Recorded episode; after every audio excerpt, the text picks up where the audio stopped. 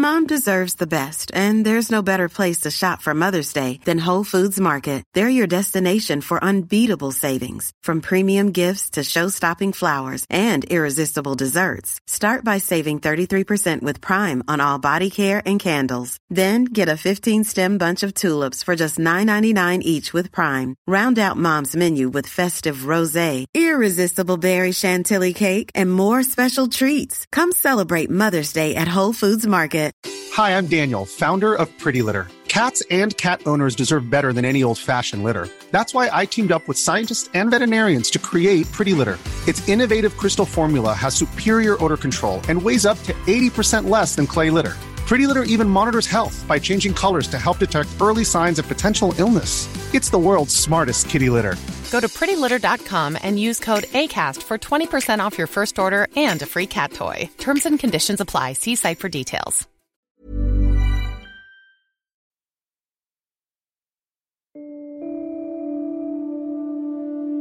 Ik wil weten wie ik echt ben en wil daarvoor ver gaan, ook al leidt dat misschien tot heftige inzichten.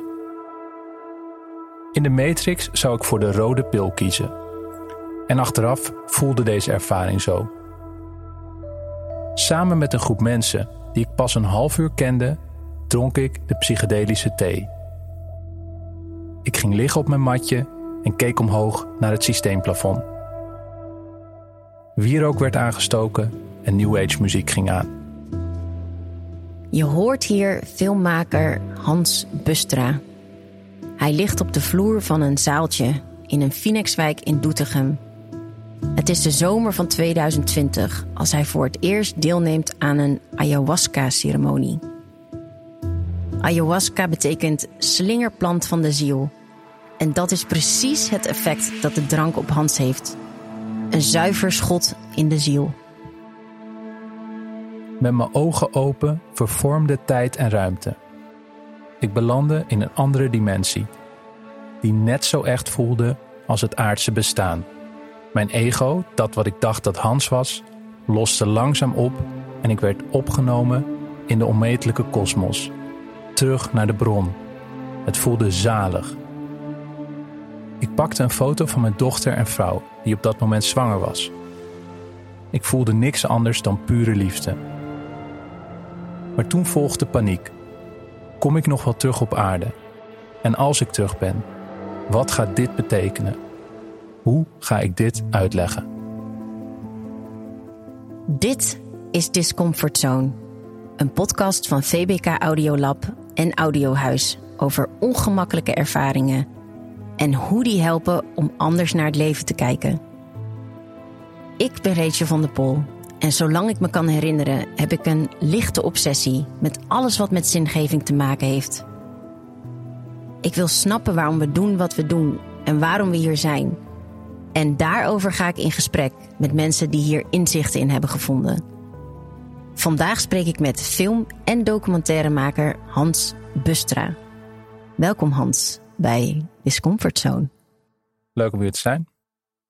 Dat is een bijzonder gesprek, dat is het altijd. Maar uh, voor mij nog iets meer bijzonder, want Hans en ik gaan way back naar de middelbare school. Ja, jij kwam daar op je... Vijftiende of zo? Vijftiende, ja. helemaal vanuit Zuid-Afrika. Nee, ik was daarvoor nog in Zwolle geweest. Oh, uh, oké. Okay. Ja. Uh, en daar, ja, in de vierde klas kwamen we elkaar op school. Schaakte je mijn beste vriendin gelijk, yes, Margriet. Ben je ook nog mee getrouwd? Ja, zeker. En nu zijn we terug hier in deze aardse dimensie. Ja, leuk. Ja, wat, wat bracht je daar in die Phoenixwijk in Doetinchem? Waarom wilde je deze ervaring aangaan? Ja, um, het was wel grappig om hier nu te zitten. Want ik dacht, het voelde een beetje een soort coming out als drugs, drugsgebruiker, weet je wel. Maar dat, dat wat ik helemaal niet ben. Dus ik heb helemaal niet veel ervaring. Ik ben zo braaf eigenlijk geweest. Wel veel gedronken in onze middelbare schooltijd. Maar ik um, had en heb eigenlijk heel weinig met uh, geestverruimende middelen. Maar ik hoorde veel vrienden om me heen die met psychedelica hele wonderlijke of mooie ervaringen hadden. En dat aan zich was voor mij niet genoeg om, om zo'n stap te zetten, want ik vond het ook best wel eng. Um, maar ik liep ook al best wel een tijd bij een psychotherapeut rond. Ik uh, had somberheidsklachten. En uh, ik, had daar, ik heb daar heel veel aan gehad. Ik ben nooit, ik zou mezelf niet willen omschrijven dat ik ooit echt depressief ben geweest, maar wel dat, ik met dingen zat en, en eh, daar niet helemaal uitkwam. Een soort wolk soms in mijn leven. En ehm, Weet je ook waarom je somber was? ehm, ja, ik denk wat veel mensen hebben dingen, dingen uit je jeugd, verwachtingen ten opzichte van het, van het leven of verkeerd beeld van jezelf. En waardoor je een soort strategie hebt ontwikkeld waarmee je eigenlijk hebt afgesloten voor een, voor een bepaalde kanten van jezelf. En dan kom je dan op een latere leeftijd achter. Een beetje een soort van, denk ik wel, een soort standaard verhaal van mensen die te- ja, tegen dingen Ja. aan, waarom je naar een, Ja. naar een psycholoog gaat. Maar wel dat je merkt, zeg maar, dat, dat psychotherapie, ik vind het echt fantastisch, maar het, het, het blijft heel analytisch. Dus je praat over problemen en je probeert, zeg maar, eh, te komen ergens eh, nou, in je psyche of het ontkluwen waar dat dan precies vandaan komt. En ik heb daar veel gehad, maar ik kwam op een gegeven moment niet echt verder. Alsof een soort doorbraak uitbleef. Ik vond het echt best wel frustrerend. Dat ik op een gegeven moment ook dacht van... Nou, misschien wil ik wel gaan experimenteren met een lage dosis antidepressiva. Om gewoon die wolk weg te hebben. Of dat ik me gewoon echt beter voel. Want ik heb er gewoon last van nog steeds. Ehm, en mijn psychotherapeut, echt een goede therapeut, zei nou wacht er nog mee. Dus, dus dat praten ging maar door. En ik, ik las toen onderzoek naar het gebruik van psychedelica bij mensen met echte depressie. Dus echt veel zwaarder dan ik had. Met best wel bizar goede resultaten. Dus na één psychedelische trip mensen die gewoon echt nou, een paar maanden lang in elk van depressie niet meer hadden. Dus en toen zag ik dat hele geestelijke gezondheidszorg nu serieus aan het kijken is naar, naar psychedelica als behandelmethode. en dat triggerde me echt. Dus toen dacht ik, oké, wacht eens even, dit wil ik gaan proberen. Toen dacht ik, oké, waar kan ik het nu nog doen? En eh, toen geboekt en, eh, en dus toen kwam ik bij een club in Doetinchem uit. Ja, en kan je uitleggen wat ayahuasca precies in je hersenen doet? Ehm, Oké, ayahuasca is een soort kruidenmengsel of een thee, een plantenthee. Het werkzaam ingrediënt is DMT, dimethyltryptamine. En dat is een vrij heftige, ja, of een van de sterkste psychedelische eh, psychoactieve stoffen die we, die we kennen, zeg maar. DMT wordt normaal alleen afgebroken in je lichaam als je het in zou nemen.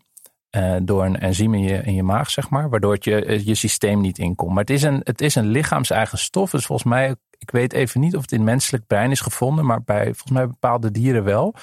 Dus het is niet een soort toxisch vaag iets. Het is iets wat wel al voorkomt, maar in een hele lage dosering. En met ayahuasca neemt het in een hele hoge dosering.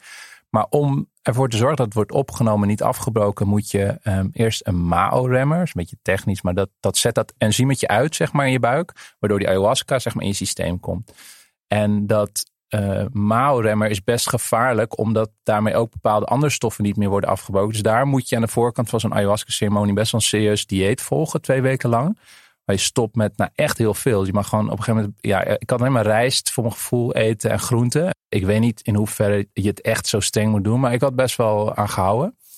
Maar anyways, dat is dus allemaal aan de voorkant. Als je dat dan inneemt, die, wat DMT doet. Je, je hebt een gebied in je hersenen, wat ze dan de, de default mode network noemen. Zeg maar je, gewoon je, je basisbesturingssysteem. Ja, Gewoon, ik ben Rachel, ik ben Hans. Dit is ongeveer mijn, mijn geschiedenis. eh, Dit doe ik in het leven. Dit geloof ik ongeveer. Eh, Gewoon kan je eigenlijk dat gewoon conditioneringen noemen?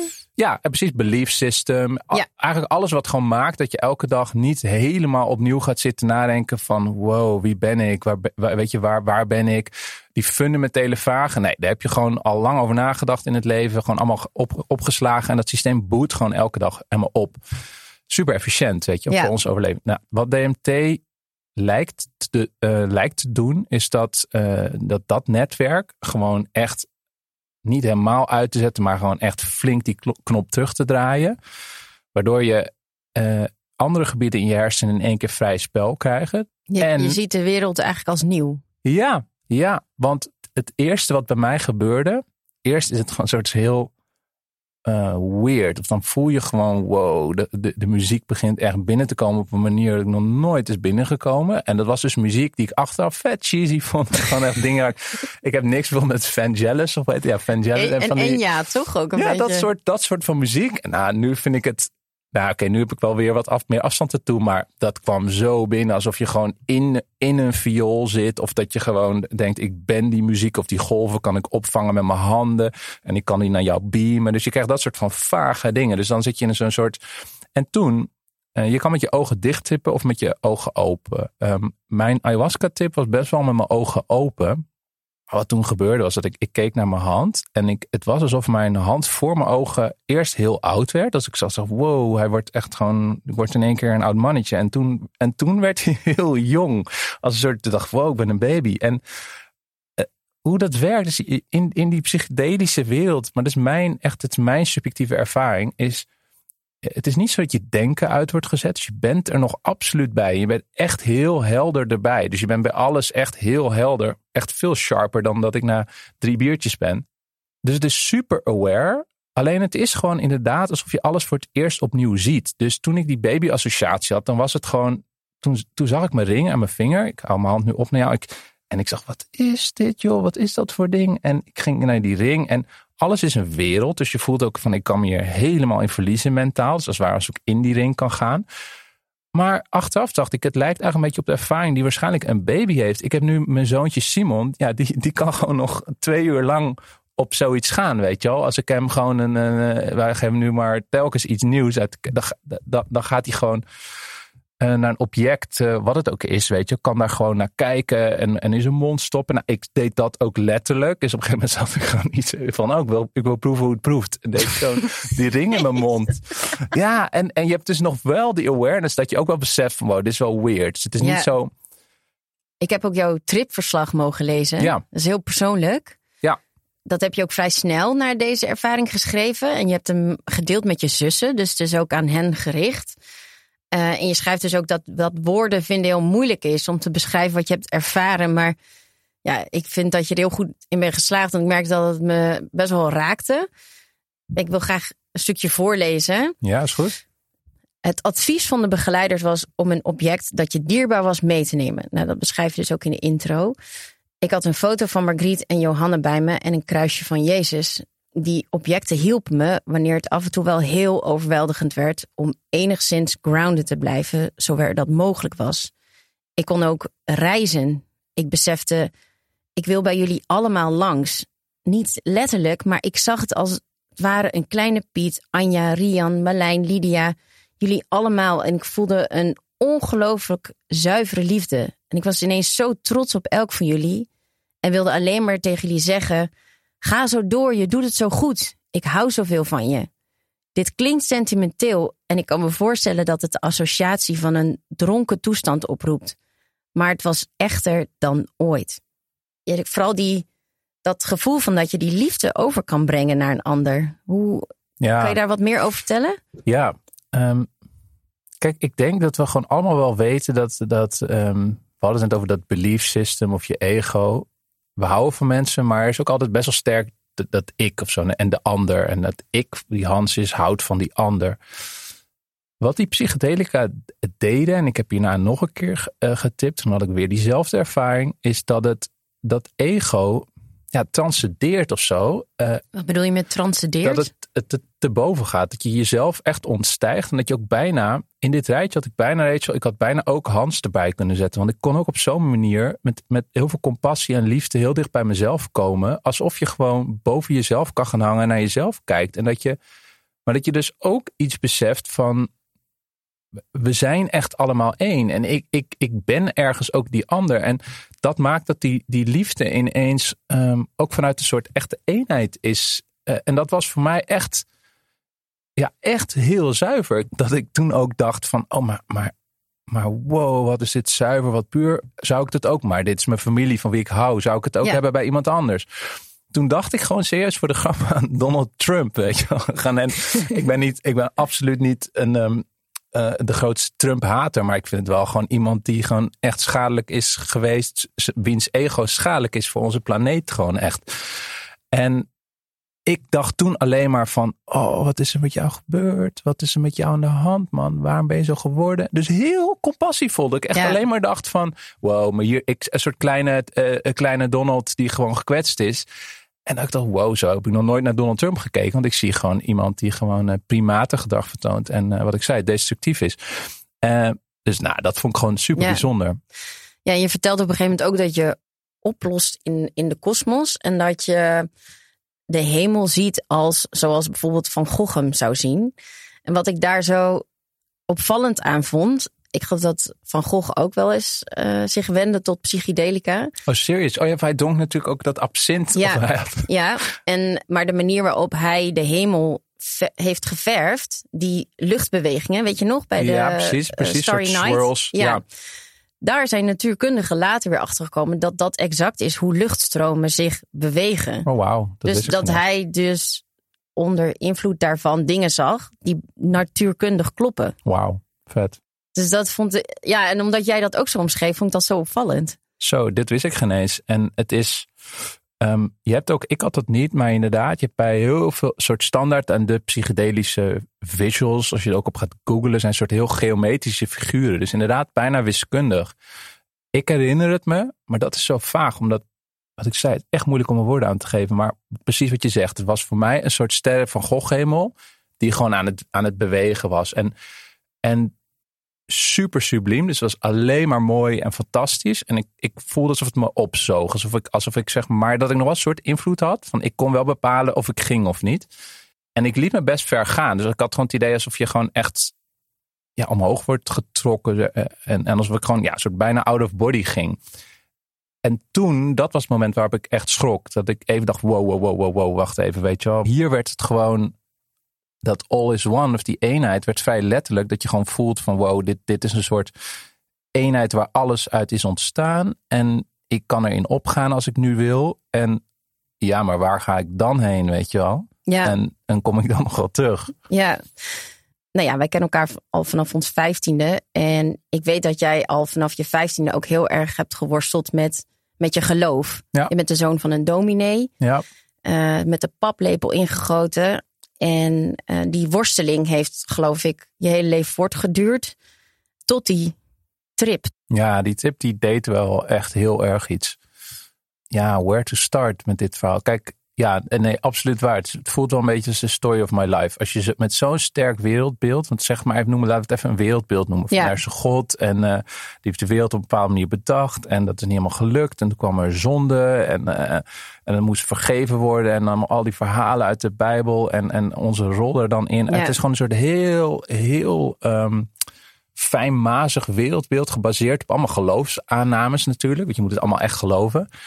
En voelde hem ergens wel in mijn jeugd. Je voelt de warmte van de kerk. En, en dat je wel voelt, hey, het gaat wel echt ergens over. Dus het woord transcendentie, iets wat overstijgt, leven naar de dood, al die grote dingen.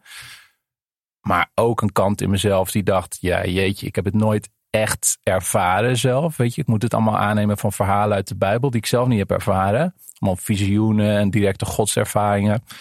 En ik heb wel eens wat gevoeld in zo'n evangelische kerk. Als ik met mijn handen in de lucht ook stond te zingen. Jezus dit, dat. Of, maar altijd dat ik daarna nog kon twijfelen van. Hmm, was een soort make-believe. Weet je wel, ik wil het gewoon heel graag. En, um, en dan gewoon puur de rationele bezwaren. Gewoon filosofisch. Dat je als je er gewoon kijkt van, naar dit verhaal nou, werd, nou was ik echt niet in die hele letterlijke kant. Dat bijvoorbeeld echt dacht dat de wereld in zeven dagen gecreëerd was, et cetera. Maar gewoon alles wat iedereen weet. Wat gewoon super lastig is aan het christelijke geloof. Dat in die Bijbel ook gewoon hele en eh, nare teksten staan naar mensen met andere seksuele geaardheid, de, de, de vrede passages, noem al die shit maar op.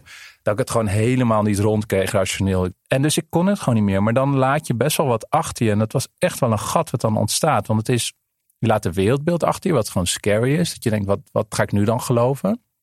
Het beeld wat de wetenschap ons geeft over de wereld biedt natuurlijk niet echt zingeving of betekenis. Het vertelt gewoon hoe de wereld werkt en, hoe het ongeveer is ontstaan. En dus ik ervoer best wel een soort enorme zinloosheid toen ook bij dat koude, noem het maar even materialistische wereldbeeld, wat, dat de mainstream wetenschap is.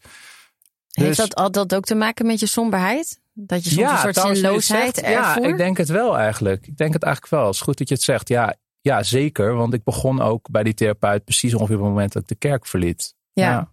Ja, nee, klopt ja.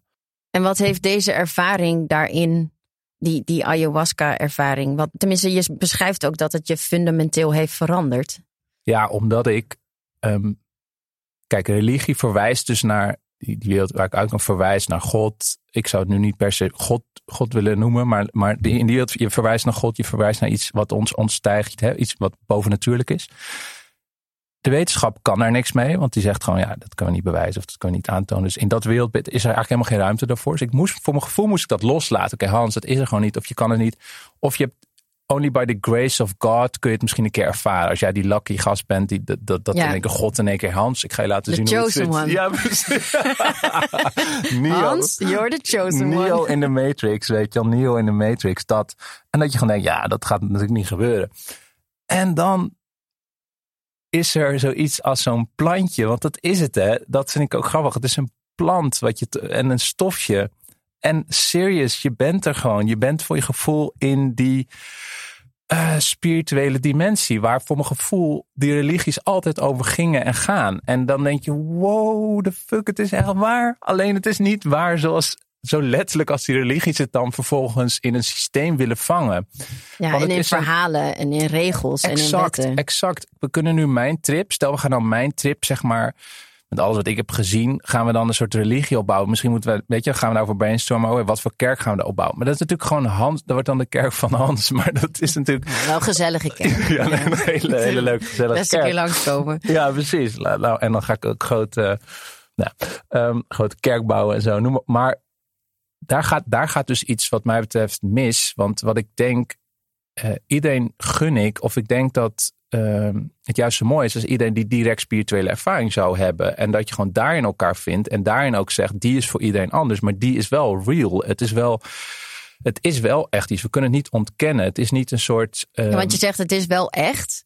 Eh, en dat vind ik interessant. Want Ja. je bent uiteindelijk door die ervaring weer terug naar de wetenschap gegaan. Ja. En ook, hè, je bent filmmaker, je bent documentairemaker. En in jouw werk ben je eigenlijk nu bezig te onderzoeken...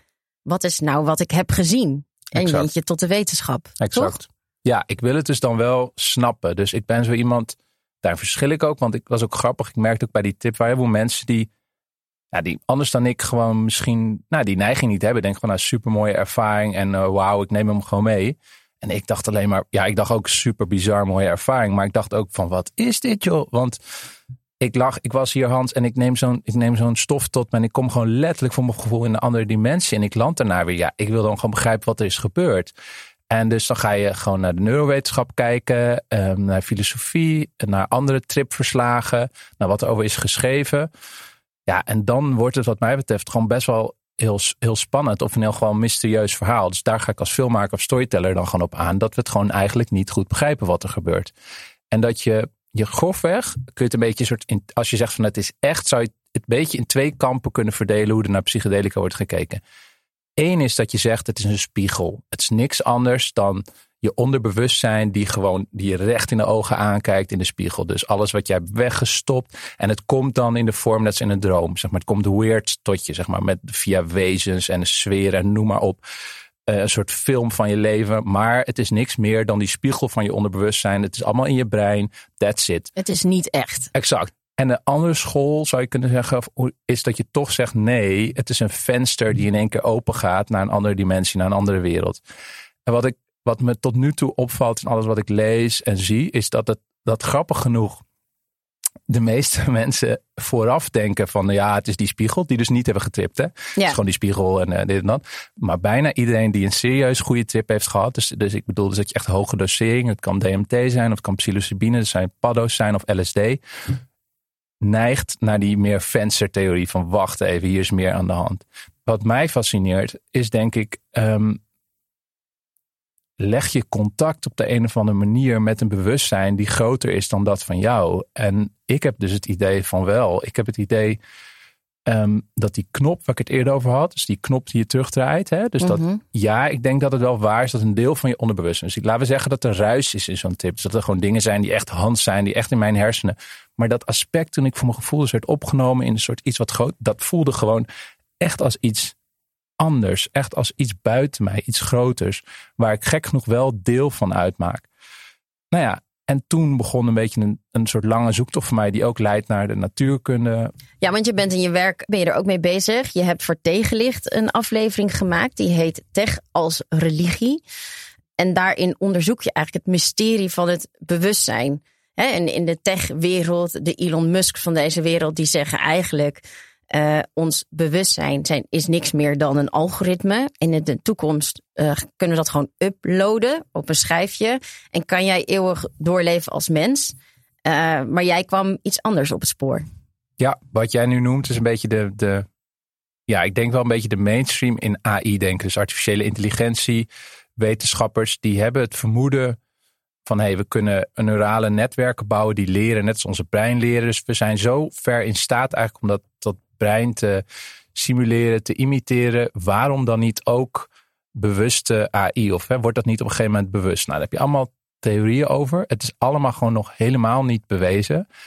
Um, bij mij begon het misschien wel een beetje zoals dat soort dingen vaker beginnen. Dat je het gewoon ergens niet wil geloven. Dat je denkt, ik wil gewoon dat de mens meer is dan dit. Bij mij beginnen onderzoeken vaak zo. En daarna wil ik wel gewoon journalistiek worden. En oké, nu moet je gewoon dat opzij zetten. Als het zo is, Hans, dan is het zo. Maar ik ga dan gewoon op zoek. En um, ik kwam, dan kom je al vrij snel uit bij Roger Penrose. En uh, Penrose is een van de, ja, gewoon een van de slimste wiskundigen, die levende wiskundigen die uh, met Hawking heeft gewerkt. Hij heeft vorig jaar een Nobelprijs natuurkunde gewonnen. Is met kosmologie bezig. Met van alles. Echt een enorm rijke wetenschappelijke carrière. En Penrose is al decennia lang gefascineerd door de menselijke geest. Dus wat is bewustzijn en wat is ons denken? En Penrose heeft allereerst aangetoond, echt best wel onomstotelijk wat mij betreft, als je zijn werk leest, dat er in de menselijke geest in elk geval processen plaatsvinden die niet algoritmisch zijn. Dus, dus die dus daarbuiten vallen. En hij bewijst in mijn tegenlichtuitzending, wat ik een heel gaaf voorbeeld vind, omdat het zo simpel is, is dat hij dus een schaakopstelling heeft bedacht Waar je als speler, en je hoeft je echt geen, geen grootmeester voor te zijn, zie je gewoon meteen van dit is gewoon remise. Dit, hier, gaat, hier gaan we niet uitkomen. Zwart kan de hele tijd. Een gelijkspel. Het is een ja. gelijkspel, inderdaad. Dus eh, je kan gewoon elkaar heen dansen en dit gaat nergens naartoe. En dat, dat ziet echt bijna iedereen. Ja, ik zag het niet, maar ik kan ook niet schaken. ik ga hem aan je uitleggen. okay, maar de schaakcomputers liepen daar dus helemaal op vast. Die gaan dan helemaal het bos in, omdat ze vermoeden dat zwart dan wel kan winnen. En die starten eigenlijk een berekening die oneindig is. Dus Penrose weet wel, het is heel slim bedacht. Hij weet heel goed wat hij aan het doen is. Hij weet, hij weet hoe die, zeg maar, die AI's het bos instuurt. Uh, maar ze komen er niet uit. En zijn punt wat hij dan maakt, ook in zijn boek, is dat hij zegt: als mensen begrijpen we het schaakspel echt. We begrijpen de regels, begrijpen de bedoeling van het spel. En dat is iets anders dan een berekening. Er zit heel veel berekening in als je het spel gaat spelen. Maar je moet het wel echt begrijpen. En computers zijn gewoon heel goed in het berekenen van dingen. Maar dat wil niet zeggen dat ze de werkelijkheid echt begrijpen of dat ze betekenis aan kunnen geven. Ik weet ook nog dat de eerste keer dat ik uh, de aflevering zag tegen als religie, uh, dat ik, er komt ook best wel wat wetenschap in voor die ik niet snapte. Maar herinner me nog wel heel goed het gevoel wat ik overhield aan die aflevering. Namelijk een soort hoop. Omdat ik dacht, er wordt heel klakkeloos gesproken over. Oh, we kunnen als mens straks gewoon vervangbaar worden als machine. En ik denk dat ik nooit zo heb beseft dat ik dat echt een enorm deprimerende gedachte vind. Alsof mijn hele gevoelsleven teniet wordt gedaan. Uh, maar ook inderdaad wat jij zegt van ja, als het dan zo is dat ik niet meer ben dan ene en nullen, ja, dan moet ik dat maar accepteren. En als je dan de slimste wetenschappers ter wereld hoort zeggen van, ja, eigenlijk wijst alles erop dat dit gewoon niet waar is, dat dat bewustzijn helemaal niet up te loaden is en dat het een unieke menselijke ervaring is. Ja, ik weet niet. Ik, het gaf me gewoon een, een goed gevoel. Alleen dat al. Ik, ik denk dat dat best wel veel mensen dat ik vind het nodig hebben. Ja, ik vind het hoofdvol. Die Penrose die zegt ook van, hij zegt het gevaar is niet dat ze ons echt gaan voorbijsteven. Het gevaar is dat wij dat gaan geloven. Precies. Zo van ja. dat we niet meer zijn dan dat. Ja, ik zei het al eerder. Hè, je bent ook in je werk, uh, ben je hier heel veel mee bezig. Je bent ook bij de Essentia Foundation gaan werken. Een non-profit organisatie die probeert te communiceren over de gebreken van het materialisme. En waarom het zo belangrijk is om hierover te spreken. Wat doe jij daar? Kan je dat uh, in een beetje begrijpelijke termen aan ons uitleggen? Ja, ja ik, na mijn tegenlicht kwam ik in aanraking met de uh, Essentia Foundation. Um, omdat het een beetje voortborduurde eigenlijk op waar ik in die uitzending was gekomen. Namelijk van dat mysterie van bewustzijn. Um, wat Essentia Foundation eigenlijk wil doen is richting wijzen of alles delen wat we weten over um, uh, nou, wetenschap die eigenlijk naar een nieuw wereldbeeld gaat. Um, om dingen te kunnen verklaren die we nu niet kunnen verklaren in het materialistische, uh, in materialistische wetenschap. En dan met name rond bewustzijn. Dus uh, hoe ontstaat zeg maar vanuit ons brein bewustzijn. Dat, dat is een probleem waar de wetenschap niet uitkomt. Of um, bestaat materie eigenlijk wel, waar we in de natuur kunnen nu op uitkomen. Essentia Foundation wil gewoon al die, die kennis delen. En wil daarin wel zeg maar een nieuw, zeg maar de contouren schetsen van een nieuw wereldbeeld, wat dan idealisme heet en waarin bewustzijn centraal staat. En dat gaat best wel ver in de zin dat ik de, dat het idee daar eigenlijk is dat misschien wel bewustzijn primair is in ons universum. Dat alles uit bewustzijn ontstaat en dat we misschien rondlopen in een soort kosmisch brein, zou je kunnen zeggen.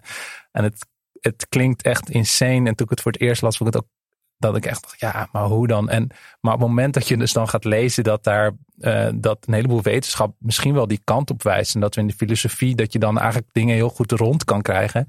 Daar ging ik heel op aan. En wat ik nu bij en doe is eigenlijk als journalist, als filmmaker research doen voor een documentaire hierover. En ik deel along the way ja, al mijn, alles wat ik zeg maar dan op, op, rond dit onderwerp interessant vind, deel ik in artikelen en uh, misschien ook een podcast. Echt. Ik ga gewoon naar iets concreets vragen. Ja. Bedoel je daar bijvoorbeeld mee zoiets als bijna doodervaring?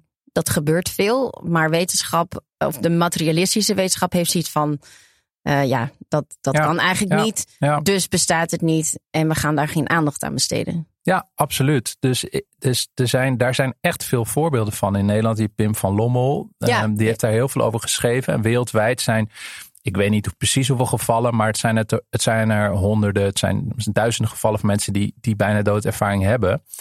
En ehm, Ja, dus die zichzelf van boven echt zien, toch? Exact. Ja. Bij wie zeg maar die klinisch dood zijn. Waar, je gewoon, eh, waar de hersenen gewoon klinisch gewoon dood zijn. En eigenlijk is vastgesteld dat mensen dan toch weer tot leven komen. En gewoon dingen hebben meegemaakt, hebben gezien. Sommige voorbeelden ook dingen die ze niet hadden kunnen zien. Die ze, eh, die ze hebben gehoord. Wat artsen zeiden op dat moment.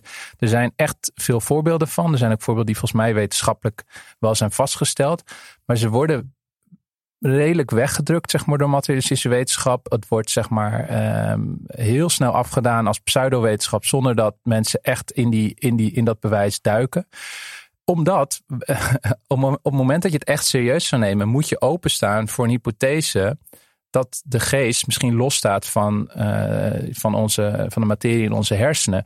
En daarmee kom je zeg maar in een van de fundamentele ehm, aannames van materialisme. Dat gewoon alles voortkomt uit materie. Dus als je dat daarvoor open moet staan, moet je eigenlijk een heel je paradigma gaan. ehm, ja, zaag je eigenlijk de stoelpoten onder dat wereldbeeld vandaan. Ja, nu kunnen we in die rabbit hole gaan duiken van al die theorieën. Maar ik denk eh, dat het daar niet begrijpelijk op maakt. Maar wat ik me vooral afvraag is... Hè, je, je, je kampte met die somberheid. Eh, je had twijfels over je geloof. Je had zingevingsvraagstukken. Toen had je die ayahuasca-ervaring. Je bent helemaal met je werk hier ingedoken. Ben je nu ook gelukkiger? Of voel je, heb je meer zingeving? Dat laatste zeker. Dus, dus voor mij een soort van. eh, het voelde alsof de wereld weer een beetje bezield is. Dus zeg maar, als je met die kinderbril naar de wereld zou kijken, dat je dat alles een soort magische wereld, wat we als kind hebben. En dat leren we onszelf dan af. En in het huidige wereldbeeld leert ons dat keihard af. Van, eh, nou weet je, gewoon alles, alle magische, is allemaal sprookjes, het is gewoon storytelling. En, en op een of andere manier ben ik wel weer terug in zo'n magische wereld. Dat ik gewoon hier met jou kan zitten en kan denken van oké Rachel, waar, waar zitten we eigenlijk? Waar zitten we letterlijk in? Weet je, wat, wat is dit? En die trip heeft me gewoon een andere dimensie laten zien. En nu ik, eh, en het fijne vind ik daarin dat ik, eh, dat je dat dus op een volwassen wetenschappelijke manier toch die bezieling kan vasthouden. Want als ik nu zeg maar gewoon de, de natuurkunde waar ik nu induik of de, de neurowetenschap zeg maar, daar zijn gewoon allemaal denkers die gewoon ehm, eigenlijk dat mysterie beginnen te erkennen. En ook te beginnen erkennen van shit, moeten zeg maar materialistische aannames misschien wel helemaal loslaten. Misschien is ehm, in de natuurkunde weten we dat er een soort extreem merkwaardige connectie tussen bewustzijn is en, en datgene wat we waarnemen. Dus dat is maar één uitstapje misschien wel leuk om te maken, wat het observer effect heet.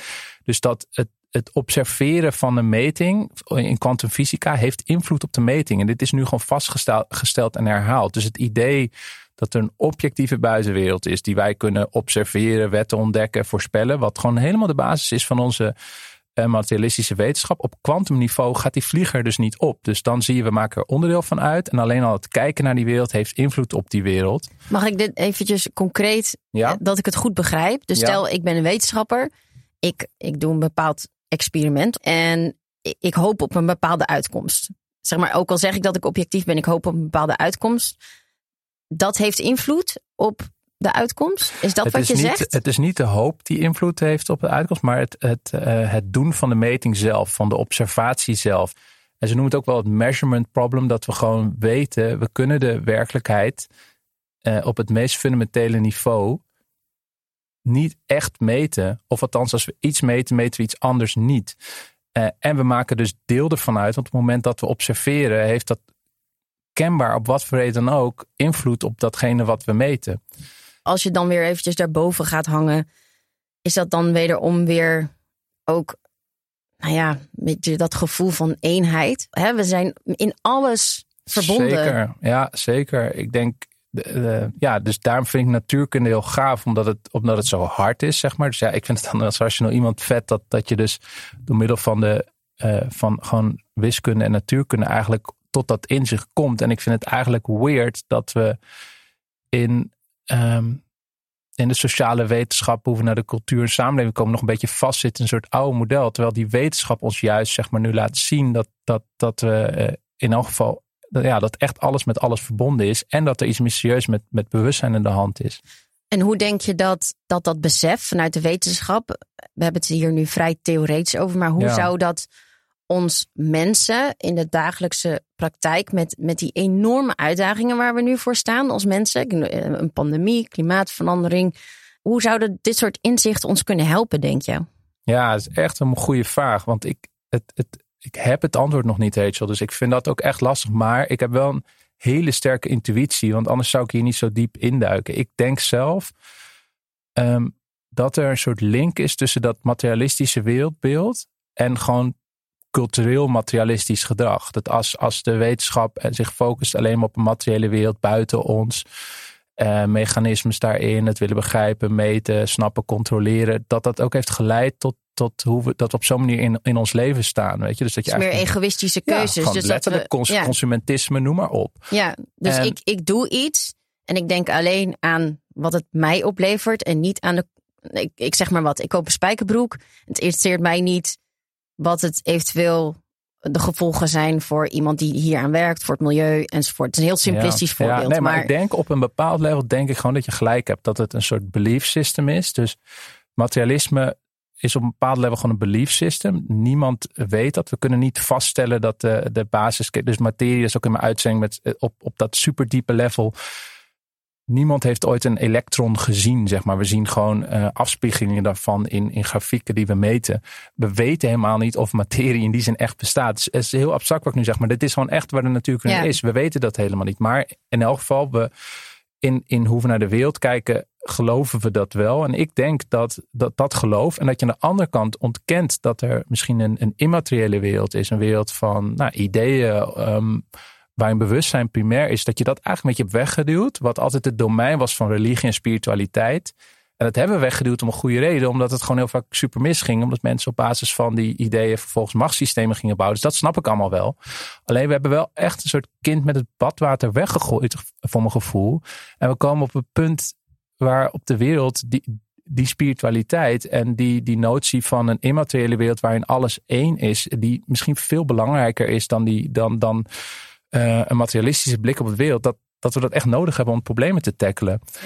Alleen, ik vind het wel moeilijk om te zeggen hoe dan precies. Ehm, Ja, nou ja, ik moet dan de hele tijd bij dat hele dat eenheidsbesef moet ik ook vaak denken aan eh, mijn collega Maaike heeft vorig jaar een interview afgenomen met de kleinzoon van Emmanuel Bronner. Hij is de oprichter van, van Dr. Bronner. Dat is het grootste natuurlijke zeepmerk ter wereld. Nou, als je het hebt over een, een bezield merk, dan is dit het wel. Die Emmanuel die is een, ehm, een overlevende van de Holocaust. Hij heeft eigenlijk zijn hele familie verloren in de Holocaust. Eh, hij is van Duitsland naar Amerika geëmigreerd. En hij had dat besef heel sterk. Zo van, oké, we zijn één. En, en dat is de enige boodschap die ertoe doet. En de geschiedenis mag zich nooit herhalen. Dus hij had echt een soort van boodschap all one or none. En hij probeerde dat bij allemaal bijeenkomsten, probeerde hij die boodschap bij mensen erin te krijgen. Maar Ehm, nou ja, er moest ook brood op de plank komen. Dus hij verkocht zeep. En mensen waren meer geïnteresseerd in die zeep dan zijn boodschap. Dus op een gegeven moment dacht hij, nou ja, fuck it. Dan zet ik die boodschap wel op die zeep. All one or none. Nou ja, uiteindelijk is dat dus uitgegroeid tot een soort zeep-imperium. En wat ik zo mooi vind is dat eh, als je nu een product van hem koopt, dan staat er dus een soort, soort moreel ABC op die flessen. dus als je het hebt over nieuwe religie, eh, dan, dan schrijft hij dus ook: In all we do, let us be generous, fair and loving to spaceship Earth and all its inhabitants. For we're all one or all none. En dan staat het verder echt allemaal teksten van Boeddha en Jezus en filosofen.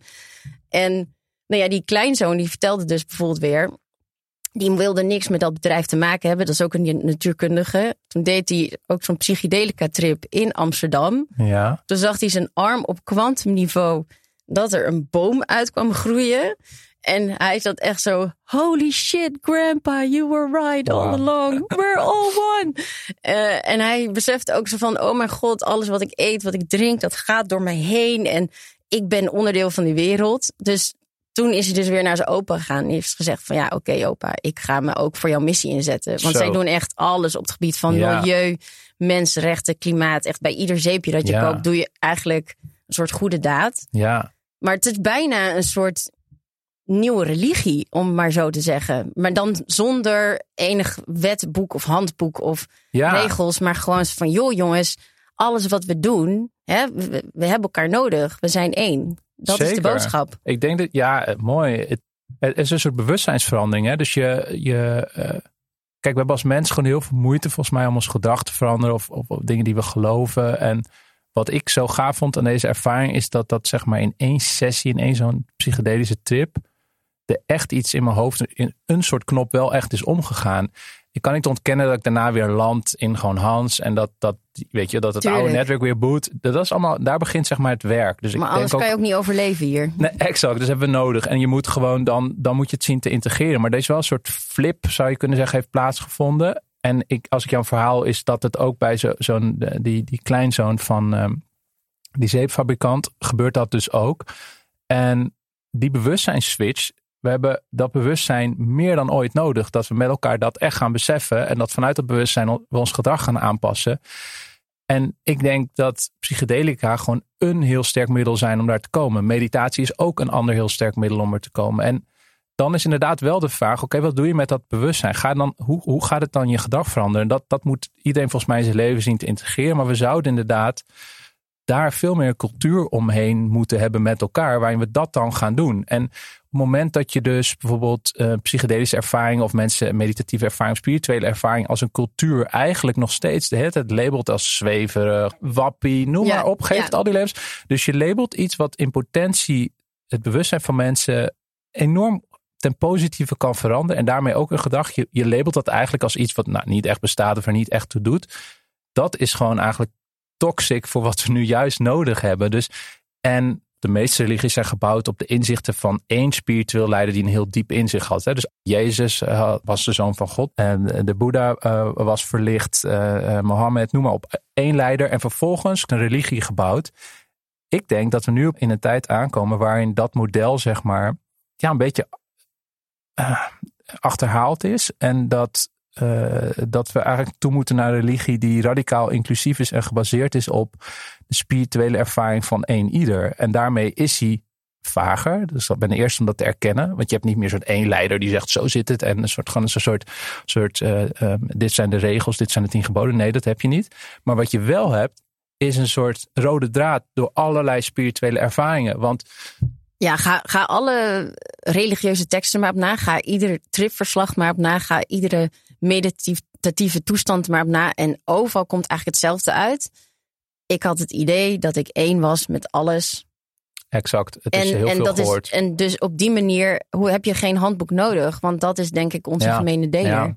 En dan, en, en gooi de wetenschap niet weg. Zeg niet Nee. dan, eh, oh, de wetenschap is ook maar geloof. Nee, de wetenschap is niet maar een geloof. De wetenschap baseert zich wel op, op aannames die op een bepaald level een geloofstap zijn. Maar daarna is wetenschap gewoon iets heel moois wat we in, met name het Westen hebben ontwikkeld. En in die zin is ook daar zeg maar de link tussen Oost en West misschien heel sterk. Dat in, in Oosterse tradities is die introspectie eh, het onderzoeken van bewustzijn in bewustzijn. Dus dat je in mediterend, zeg maar, gewoon uh, op diepere lagen van je bewustzijn komt. daar zijn gewoon tools voor ontwikkeld. Uh, ze gaan mensen heel ver in. En in het Westen zijn we gewoon heel goed om op een meer objectieve manier, dus op, op empirie, op, als we naar de wereld kijken, sens te maken van dingen. Als je die twee nou samen zou brengen, dan heb je gewoon iets ja. heel krachtigs in handen. Ja. En dat is wat mij betreft een soort droom van, de, van een toekomstige wetenschap. Ja, ik eindig meestal met de vraag van, goh, hè, je, we hebben het nu over de, deze, deze wetenschap gehad, het eenheidsbesef, een, een nieuw soort religie. Is er nog een film of boek of een bepaalde muziek dat, dat hierbij aansluit of dat jou helpt of waar jij vaak op terugvalt, of terugkomt? Ja, ik had um, met Pasen, op eerste paasdag, wat vroeger een dag was dat ik naar de kerk zou gaan en dan ja, de, de, vieren dat Jezus is opgestaan uit de dood was ik alleen thuis met Simon, mijn zoontje. En uh, mijn vrouw was met Johanna, mijn dochter, naar familie. En uh, ik dacht, hij is nou baby, weet je. Ik zet gewoon, ga gewoon lekker soort mannen ding, een soort Interstellar kijken. De film Interstellar van Christopher Nolan. Met Simon. En in die film gebeuren dus magische dingen die echt op harde wetenschap zijn gebaseerd. Voor het grootste deel van de film. Dus dat, dat kan, kan je het kort vertellen waar die over gaat? Ja, het film, gaat, film gaat eigenlijk over naar waar we nu middenin zitten. Dus dat de wereld gewoon uh, gewassen groeien niet meer door dat soort, soort fijnstof in, in de atmosfeer is. Dus ze zijn eigenlijk heel erg bezig om, om al op het punt van de aarde is niet meer te redden. We moeten gewoon uh, ja, we moeten naar Mars of naar andere planeten. En het gaat over zo'n missie van hoe vinden we het planeet wat het meest geschikt is om te leven. En je volgt zeg maar iemand die dus zijn gezin verlaat om, om zo'n planeet te ontdekken. En dan, dan lopen ze tegen dingen aan. Bijvoorbeeld de, dat je op planeten die veel zwaarder zijn dan de aarde, uh, ruimtetijd, dus de dimensie ruimtetijd, wat uh, uit Einsteins relativiteitstheorie weer komt, buigt in de zin dat tijd langzamer gaat. Dus als jij gewoon nu op die planeet zou zitten vijf minuten, dan is het op aarde misschien een, uh, tien dagen later. En ze zitten dan een paar uur vast op die planeet, want iets gaat mis en dan komen ze terug aan het ruimtestation is diegene die op hun wacht heeft gewoon twintig jaar op hun gewacht. Terwijl zij zijn drie uur weg oh geweest. Dat Dit is echt soort... je ergste nachtmerrie als vader of moeder. Dat je ja, kind die is, gewoon... Want hij komt aan het eind van die film, komt hij dus... Dan is zijn dochter, die die dus achterliet als klein kind, die is dan een oude vrouw. En hij komt daar als, ja, het, ik moet gewoon bijna, ik vond het zo ontroerend, dat moment. Dat hij dan als uh, vader bij zijn, bij zijn kind komt, die, die 90 dan is. Uh, ik vind zoiets dan echt magisch. Dus ik denk van wauw. En dit is op basis van wat we gewoon uh, weten wetenschappelijk. En een ander punt in die film wat me echt meer aan mijn trip deed denken was dat hij, dus die reiziger zeg maar dan, hij wil, hij heeft cruciale informatie die de aarde kan redden, maar hij is, hij kan niet meer terug naar de aarde. Ze zijn te ver in deep space. Ik weet niet waar ze zijn. En hij offert zichzelf dan eigenlijk op en hij belandt in een, uh, hij belandt volgens mij in een zwart gat. Of in elk geval maar. wormhole, toch? Een wormhole. Je hebt gelijk, het is een wormhole, is het inderdaad. Ja. En hij komt dan in een andere dimensie terecht. Waarin hij um, terug kan naar zijn dochter. En dan met haar communiceert. Wat je eerder in die film hebt gezien. Hij duwt dan boeken. Hij zit als waar achter haar boekenkast, maar in een andere dimensie, zeg maar. Zij kan ook uh, terug in de tijd. En dan moet, duwt hij die boeken, zeg maar, uit die kast om een soort morsecode met zijn dochter te communiceren. En als je het ziet, denk je gewoon, het, het is gewoon heel mooi. Omdat je voelt heel erg die emotie van shit, ik wil terug, ik wil daar iets vertellen. Weet je, je kind. Het is gewoon heel diep, vond ik dat. Maar um, toen ik er wetenschappelijk in ging duiken, het is absoluut speculatief. Dit is geen harde wetenschap, maar het is niet ondenkbaar. Het, het is uh, die, dat er meerdere dimensies zijn. Uh, en dat dat mogelijk zou kunnen zijn in dimensie. Dat, uh, dat is wel wat de natuurkunde, waar we natuurkunde nu open voor open staat. Ja, een openheid. Radicaal open zijn. Radicaal open zijn. Radicaal open zijn. En, en uh, wel radicaal wetenschappelijk blijven ook. Die combi is denk ik echt veel waard. Ja, prachtig. Dankjewel Hans dat je in de discomfort zo met mij wilde gaan. Ja, bedankt. Ik vond het, uh, ik vond het vet. Dit was Discomfort Zone een podcast van VBK Audiolab en Audiohuis. Mocht je nu luisteren en denken: ik heb ook iets meegemaakt dat ongemakkelijk voelde, maar het heeft me uiteindelijk veel gebracht, dan kun je me mailen naar discomfort@vbkaudiolab.nl. Alle boeken, films, muziek en wetenschappers die we noemen in deze podcast kun je vinden in de podcastomschrijving van deze aflevering. Abonneren op Discomfort Zone kan via alle bekende podcastplatforms. En mocht je deze aflevering waarderen, laat vooral een review achter. Bedankt voor het luisteren en tot volgende week.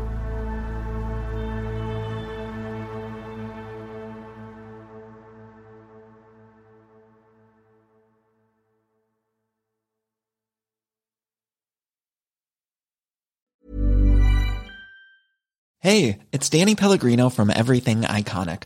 Ready to upgrade your style game without blowing your budget? Check out Quince. They've got all the good stuff shirts and polos, activewear, and fine leather goods, all at 50 to 80% less than other high end brands.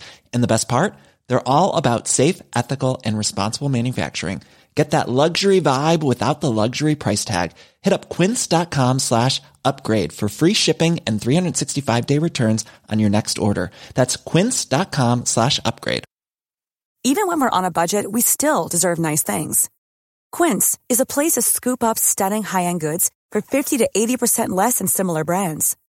They have buttery soft cashmere sweaters starting at $50, luxurious Italian leather bags, and so much more.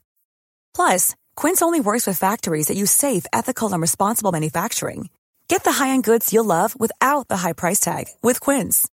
Go to quince.com slash style for free shipping and 365-day returns.